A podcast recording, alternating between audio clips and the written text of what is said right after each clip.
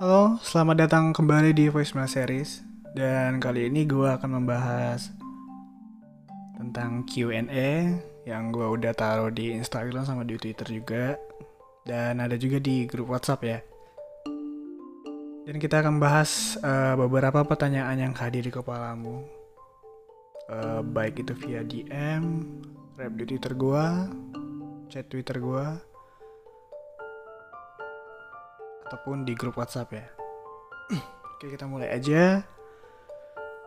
Dan ini mungkin ya sebelumnya, sebelum gua mulai, uh, mungkin dari kalian ada yang ngerasain sama kayak yang mereka rasain sehingga mereka nanya sama gua, pandangan gua soal yang bakal mereka tanya itu gimana.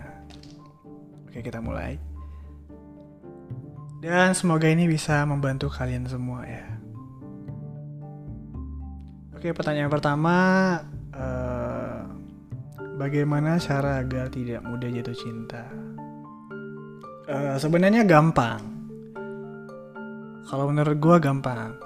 Kalau kita nggak mau jatuh cinta, otomatis kita nggak mau sakit hati kan. Nah, itu sebenarnya gampang. Hal yang pertama kita harus lakuin tuh kayak kita harus bisa batasin diri. Bedain mana yang rasa nyaman sesungguhnya sama rasa nyaman buat,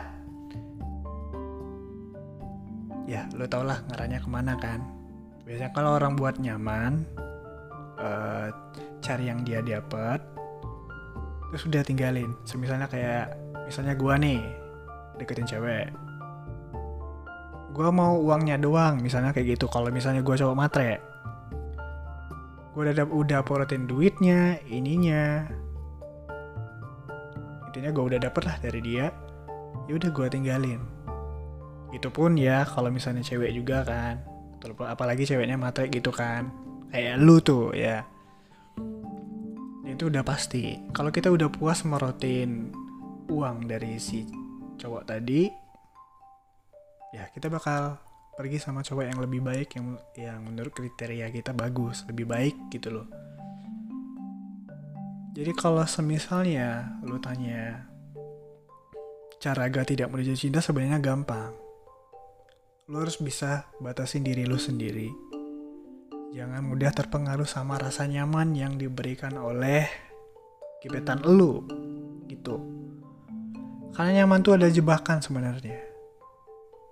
Oke, lu bilangnya uh, nyaman tuh karena awal dari rasa sayang, rasa cinta. Iya, sebenarnya iya. Cuma gak semua rasa nyaman itu tulus. Jadi yang harus lu lakuin, pertama aja, lu harus batasin diri lu sendiri dan harus bisa bedakan mana nyaman yang sebenarnya, mana nyaman yang motif. Itu aja. Kalau lu udah lakuin hal pertama itu, lu udah tahu mau ngelakuin hal apa selanjutnya, gitu ya. Oke, pertanyaan kedua, kesan atau ketakutan yang sering menghantui untuk pertama kalinya L D R. Oh, Oke, okay. Kalau kesannya sih uh, nggak ada kesan baik-baiknya sebenarnya kalau misalnya kita lihat ya. Kalau misalnya ketakutannya tuh ya emang banyak. Banyak banget malah. Kita mudah negative thinking. Kalau misalnya dia nggak balas share, kita overthinking. Ya kan? Dan itu tuh udah kayak, ya kita intinya takut dighostingin lah sama orang gitu. Apalagi kita belum pernah bertatap muka. Tapi ada yang lucu di sini. Ada yang belum pernah ketemu tapi malah udah sayang. Dan itu sering banget. Ya kan, apalagi terjadi nih kayak di grup uh, Twitter ya, misalnya itu tuh udah sering banget. Dan akhirnya ya karena memang jarak ya, jarak tuh menghalangnya semuanya kayak gitu loh. Jadi kalau misalnya uh, lu L D R dan pasangan lu ngejauhin lu, mungkin dia punya pemikiran kayak gini, kalau yang deket ada, kenapa harus yang jauh? Biasanya kayak gitu. Itu tuh udah hal yang sering banget kita alami. Bahai ya, wahai pasangan L D R. Tapi sebenarnya sih kalau gue bilang L D R itu enak, lu gak bakal percaya juga sih sebenarnya. Gue kemarin dulu pernah sih L D R satu tahun atau dua tahun ya, gue hampir lupa juga. Dan itu baik-baik aja, doi juga baik-baik aja, gue juga baik-baik aja. Maksudnya baik-baik di sini nggak neko-neko ya, maksudnya nggak cari pasangan lain inilah, nggak. Tapi memang fokus ke satu pasangan aja. Kalau kesannya kayak gitu ya memang baik, cuma kan separuh kan ada kayak uh, kita komunikasi jarak jauh, tahu-tahunya kita punya pasangan juga di satu kota yang lagi kita tinggalin gitu. Apalagi yang anak rantau tuh, itu uh pasti itu tuh, itu pasti. Gue bukannya nakut-nakutin ya, cuma kayak itu tuh memang udah fakta banget. Dan itu hal yang gak bisa dihindarin lagi kayak gitu loh. Udah gak bisa kayak uh, di apa ya, maksudnya dipengaruhi sama pinggir kita, gak. Karena kita bukan anak S D lagi guys. Jadi kita udah paham konsekuensi L D R itu apa. Cuma kalau gua kasih saran, kalau semisalnya lu lagi L D R buat pertama kali, yang pertama lu percaya aja sama pasangan lu. Kalau misalnya lu nggak neko-neko dan dia nggak neko-neko, artinya kalian memang sejalan. Tapi kalau semisalnya elunya baik, doinya nggak, ya udah biarin. Berarti memang doinya nggak pantas buat lu. Tapi kalau misalnya lu yang neko-neko karena balasan takut dia selingkuh dan lu milih jelingkuhin duluan, nah itu salah. Artinya itu lu, lu yang bangsat gitu.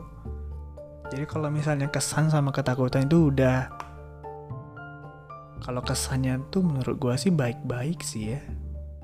Walaupun sebenarnya kalau jujur nih, kesannya tuh nggak ada, L D R tuh nggak enak gitu. Kalau ketakutan yang lu alami itu wajar, artinya lu manusia. Pertanyaan ketiga, hmm, masih sayang mantan nih, gimana cara move on? Uh. Oh ini sama, sama pertanyaan keempat kayaknya sama nih. Aku mau balas dendam sama mantanku dulu, gimana ya? Tapi masih sayang, e, gimana dong? Oh, ini e, agak lucu ya sebenarnya ya. Oke, kalau masih sayang mantan, gimana cara move onnya? Ini udah pertanyaan klasik banget. Sebenarnya tanpa lu, lu tanyain juga jawabannya udah lu temuin di sekitar lu malah. Semisalnya lu lagi kerja, ya udah fokus aja ke kerja. Lama-kelamaan lu bakal move on. Tapi kalau misalnya lu mau balas dendam dulu, itu beda perkara. Jadi pertanyaan tiga keempat, uh, gua satuin aja ya jawabannya ya. Karena kan ujungnya sama juga tuh, karena masih sayang tuh. Uh, jadi yang pertama, kalau lu mau balas dendam sama mantan lu dulu karena lu disakitin atau diselingkuhin, saran gue jangan. Kita gak boleh gunain orang buat nyakitin orang lagi, gunain orang buat ngelupain orang lagi, itu gak boleh. Itu sebenarnya udah ada hukum alam, walaupun sering banget kita lakuin ya. Kitanya bilangnya mau move on, tapi malah bukannya move on, tapi kita malah cari pacar baru. Dan itu bukan solusi. Itu tuh bukan solusi. Tapi uh, gue gak tahu kalau misalnya lo tanya sama pakar cinta, ya pasti beda dong jawabannya. Ini kan menurut uh, pandangan gue aja, pandangan apa yang telah gue alami. Jujur nih, gue alami nih sebenarnya sih. Gue lo kemarin Uh, beberapa tahun yang lalu ya, pernah juga mau balas dendam sama pacar. Eh pacar, mantan ya mantan, gue lupa anjing. Mantan. Dan setelah gue pikir lagi rasanya kayaknya gak afdol kalau semisalnya gue balasnya tapi gue gunain orang lain. Jadi yang gue lakuin dulu, gue luapin emosi gue dulu. Itu yang pertama. Ya kayak lu bisa nangis kek, lu bisa teriak, selagi itu gak ngerugiin orang lain gak apa-apa. Gue makarin tuh ngelakuinnya dengan teriak. Setelah gue teriak, ya masih ada sedikit rasa kesel sama sakit hati juga. Cuma seiringnya waktu, kalau semisal new uh, kayak lu milih berdamai sama diri lu sendiri, dan itu bakal baik-baik aja. Karena gini ya, karena gini. Luka itu kalau misalnya kita nyingkapinya bijak, luka itu baik banget sama kita. Jadi dia tuh kayak e, buat kita tambah dewasa, tambah kuat, tambah kebal juga sama gombalan-gombalan yang pernah kita idap sama mantan dulu. Gitu. Jadi itu berguna banget. Jadi ya yang pertama tuh luapin emosi lu dulu. Tapi jangan gunain orang lain lagi. Kedua, berdamai sama diri lo sendiri. Jadi kayak semisalnya lo diselingkuhin nih, lo gak usah nyalahin dia, tapi lo ngaca. Kenapa sih dia selingkuhin aku, aku kurangnya di mana? Gitu. Ada juga yang berani nanya sama mantannya, e, kurangnya gue di mana sih sampai lo mutusin gue kayak gitu. Itu, itu udah sering banget kan. Mungkin ya bakal dibilang kan kurangnya lu di sini, lu uh, kurang baik, kurang perhatian, mungkin terlalu baik sama uh, terlalu baik buat gua, terlalu sempurna buat gue lah, ini ini itu itu ini itu kayak gitu tuh udah alasan klise buat cari alasan buat putus sebenarnya. Dan kalau semisalnya lu diselingkuhin, lu ngaca aja sama diri lu, lu sadar kurang lu di mana.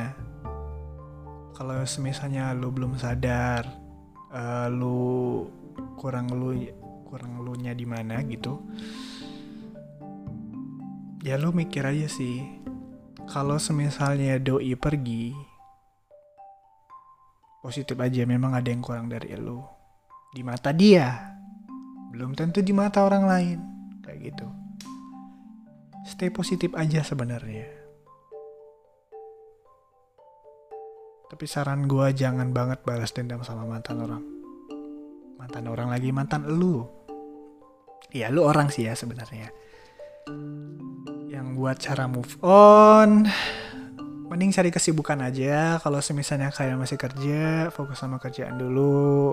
Lambat laun mungkin ya bakal bisa hilang lukanya. Mm-mm.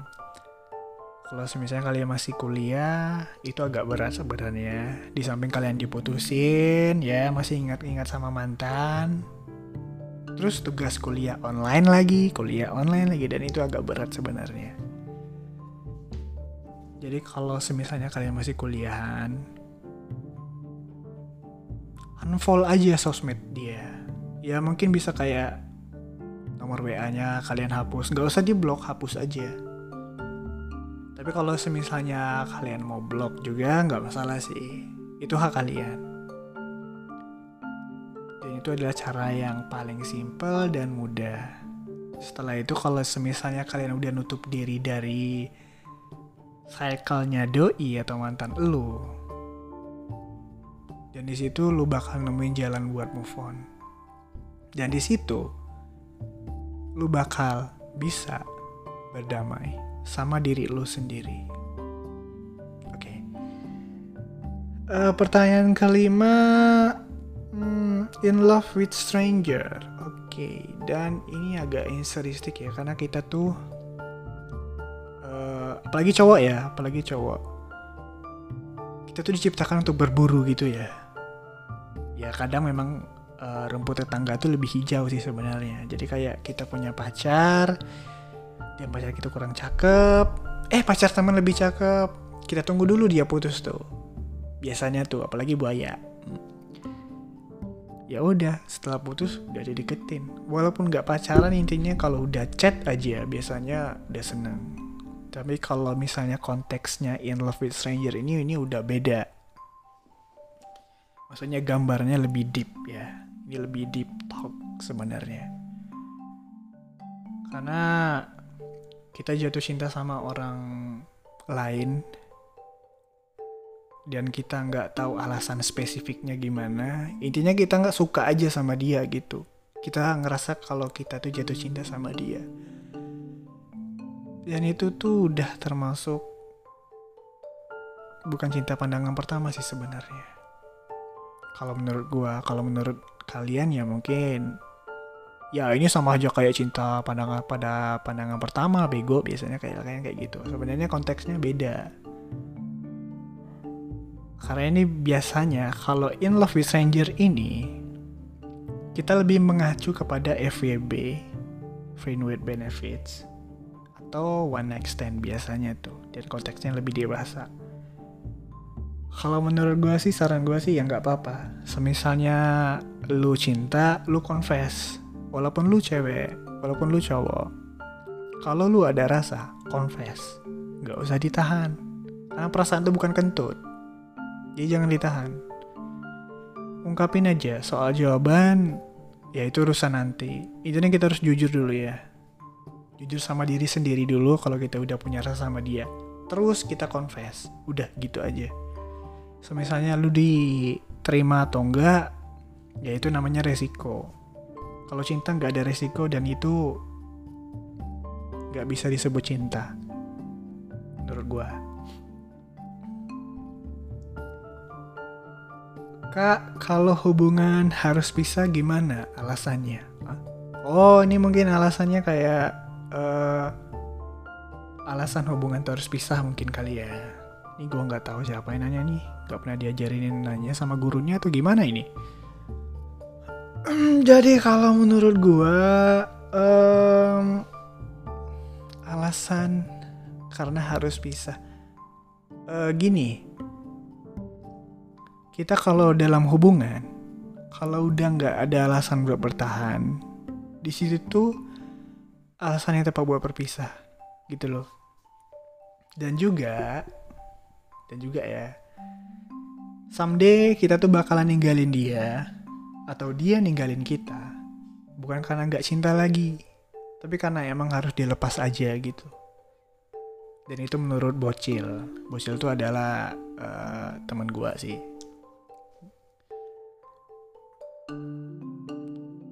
Kalau misalnya harus bilang alasannya karena lu terlalu baik sama gue, terlalu baik buat gue, rasanya gak afdol kan. Maksudnya gak, gak fair gitu sih. Ya kesaran gue sih, bilang aja alasan apa yang lu rasain. Kalau misalnya lu gak ada rasa lagi, ya udah bilang aja. uh, Jujur tuh lebih baik. Walaupun itu pedih ya yang bakal dengernya. Intinya confess sih, to be honest, sama diri lu sendiri, sama pasangan lu. Karena jujur tuh adalah kunci. Oh, yang kedelapan kita lanjut aja guys. Om, aku gay. Oh wait, Om, uh, gua masih dua puluh empat tahun. Kayaknya belum cocok jadi om-om sebenarnya. Oke lanjut aja. Om, aku gay. Wow. Gimana ya pandangan orang soal hubungan gak normal ini? uh, Kalau menurut kalian gimana? Kalau pandangan gue, jadi gay itu hmm, rasanya bukan pilihan ya.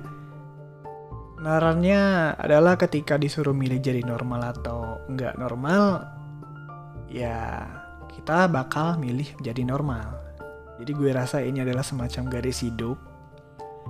Atau sebagian memanggilnya dengan ya maybe nama takdir mungkin. Ya but we all know ya, takdir tuh bisa dirubah. Uh, tentu, hmm, tentu ya gue buat pandangan kayak gitu, kayak ya sebenarnya gue kagum aja sih sama gay ya, atau uh, golongan L G B T gitu ya. Kayak keputusan mengakui kepada publik itu sebenarnya hal yang berat banget dan sekaligus berani. Kalau gue sih jujur, gue kagum sama kayak gitu.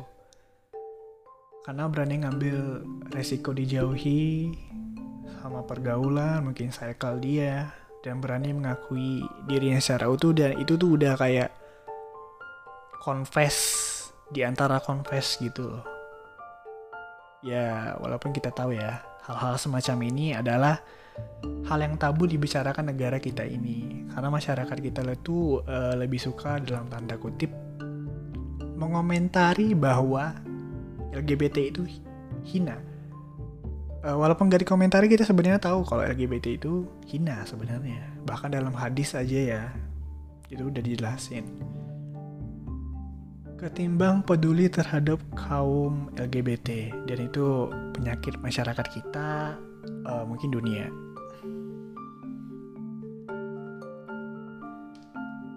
Tapi ini bukan karena gue mendukung pelegalan homoseksual atau L G B T, hanya aja uh, gue bicara sebagai manusia, sebagai teman, uh, ya karena gue juga udah punya temen L G B T, ada tiga orang. Ya karena menurut pandangan gue sih, agar jangan ada lagi diskriminasi gitu. Sudah cukuplah penyiksaan secara kekerasan dan mental buat mereka gitu loh. Karena kita belum tentu bisa ngurus diri kita lebih baik dari mereka, bukan? Jadi kayak urusan dosa tuh ya biar mereka yang berbisnis dengan Tuhan gitu loh. Kalau mereka yang kalian anggap itu sakit, ternyata lebih punya andil dan karya dibanding kalian, kalian gak malu kerjaan cuma nyinyirin mereka gitu. Kayak contoh nih, uh, gue ngefans sama Grace Sanchez waktu dia masih kecil ya. Waktu rambutnya masih poni ayam gitu, yang kayak anak halai, belah pinggir, yang ngadap uh, ke kanan atau ke kiri, yang panjang sampai nutupin mata, kayak emo-emo gitu. Ha. Dari zaman itu. Dan gue kaget waktu dia posting kalau dia ungu, uh, publis ke publik. Dia nyatakan dirinya bahwa dia gay semenjak usia enam belas tahun. Gue sebenarnya sakit di situ, sakit ya, sakit ya. Karena orang yang gue fans, yang memiliki suaranya bagus banget malah ya kayak ternyata kaum pelangi gitu.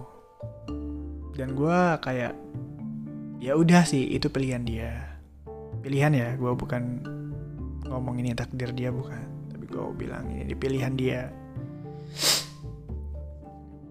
Uh, satu lagi ada Troye Sivan, jadi kita udah tahu semua dia tuh benar-benar ekstrim banget.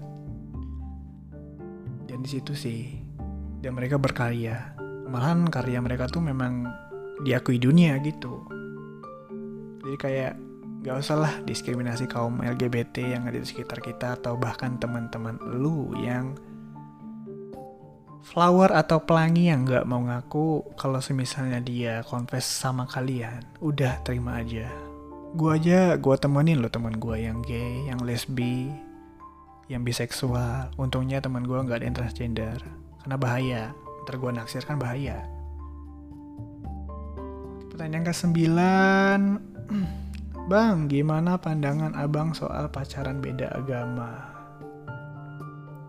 Ini pertanyaan berbobot banget menurut gue. Uh, jadi pandangan beda agama kalau menurut gue sih sebenarnya gak apa-apa, sah-sah aja. Karena dari hadis yang gue baca ya, gue lupa hadisnya dari mana, cuma gue udah pernah baca ini, yang menyatakan bahwa setiap anak manusia yang lahir itu adalah Islam.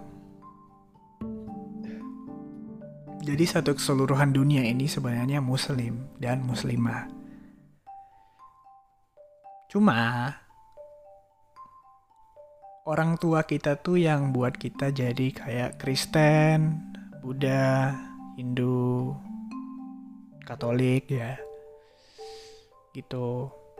Dan ajaran Nabi juga kan, uh, religinya juga bermacam-macam kan. Jadi kalau misalnya menurut gua uh, pandangan pasangan beda agama sebenarnya nggak apa-apa sih, sah-sah aja. selagi hubungan keluarga kalian tuh gak ada yang keberatan. Gitu. Gue tahu kalian bakal saling cinta. Cuma kan beratnya tuh di kekeluargaan ya. Itu biasanya tuh. Kalian bilang baik-baik aja. Uh, kalau kalian saling mencintai gitu. Ya karena memang cinta tuh bisa ngalahkan segalanya gitu loh. Diam yang baik-baik tentang perasaan kalian gimana, dan jangan lupa mikir masa depannya gimana kalau mis- misalnya kalian nikah beda agama. Biasanya orang tua mikirnya kayak gitu. Nikahnya gimana, anaknya gimana, terus ibadahnya gimana. Cuma tiga hal aja yang dipikirin sama orang tua kita kalau semisalnya kita punya pasangan yang beda agama. Itu pandangan gue ya, dari yang gue rasain gitu. Uh, pertanyaan selanjutnya, dude, please teach me about matchmaking cycle, I'm stuck. Oh, oke. Okay. Ini pertanyaan berbobot kedua yang gue terima hari ini. Karena yang sebelumnya nggak terlalu berbobot dan ini terlalu berbobot banget.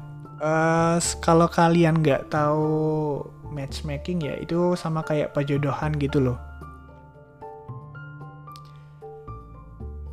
Uh, jadi perjodohan tuh sebenarnya baik-baik nggak?